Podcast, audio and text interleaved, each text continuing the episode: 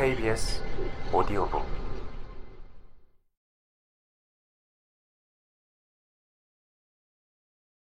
캡슐은 무엇이었는가? 쓰레기 깡통, 관, 진열 케이스, 금고. 사랑하는 것들을 한데 모아두는 방법. 상실이나 고동의 통증을 절대 인정하지 않는 방법. 레너드의 이상한 열매처럼 그것들은 일종의 존재론적 탐고라는 의미를 담고 있다. 본질이 떠난 뒤에 무엇이 남아있는가? 껍질과 피부, 내던져버리고 싶지만 왠지 그러지 못하는 것.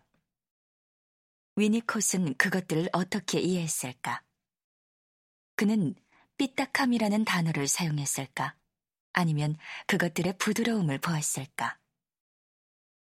그것들이 시간을 멈추도록 작업하는 방식, 산자와 죽은 자가 너무 멀리, 너무 빠르게 멀어지지 않게 하는 방식을 알아보았을까?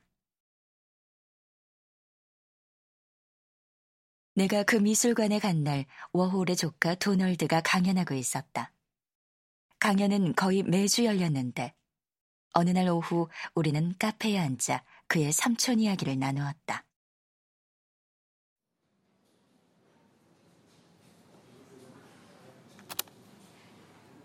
그는 내 녹음기를 앞에 두고 천천히 또박또박 말했다.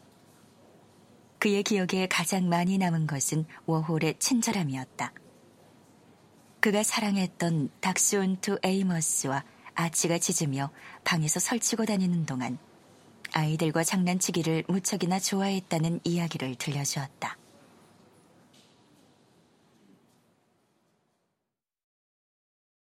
그의 아파트는 바닥부터 꼭대기까지 흥미로운 물건들로 가득 차 있었고, 도널드는 그것이 뉴욕의 소우주라고, 어린 자신에게 너무나 멋져 보인 도시의 소우주라고 생각한 일을 떠올렸다.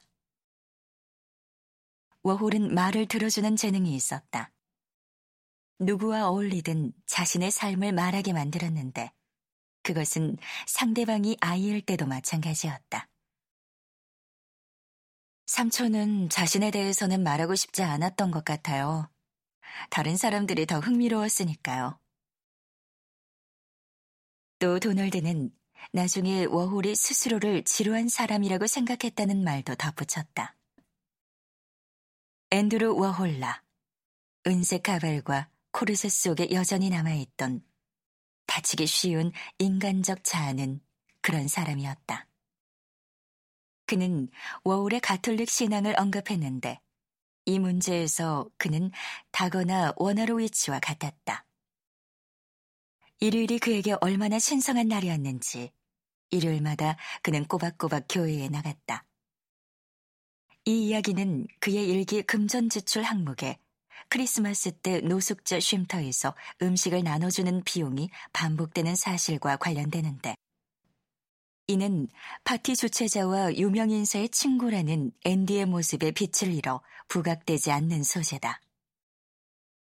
그는 또한 앤디가 세상을 떠난 어머니를 얼마나 그리워했는지, 또 그 상실감을 짊어지고 사는 법을 어떻게 배웠는지도 이야기했다.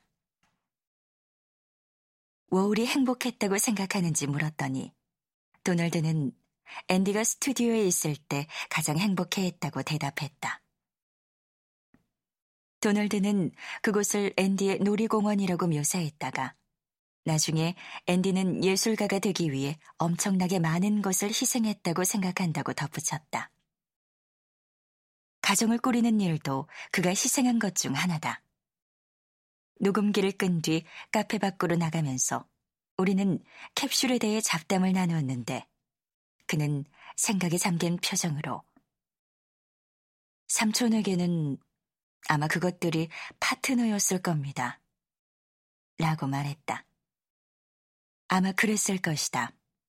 아니면 적어도 파트너가 차지했을 법한 공간을 채우는 방법이었을 것이다.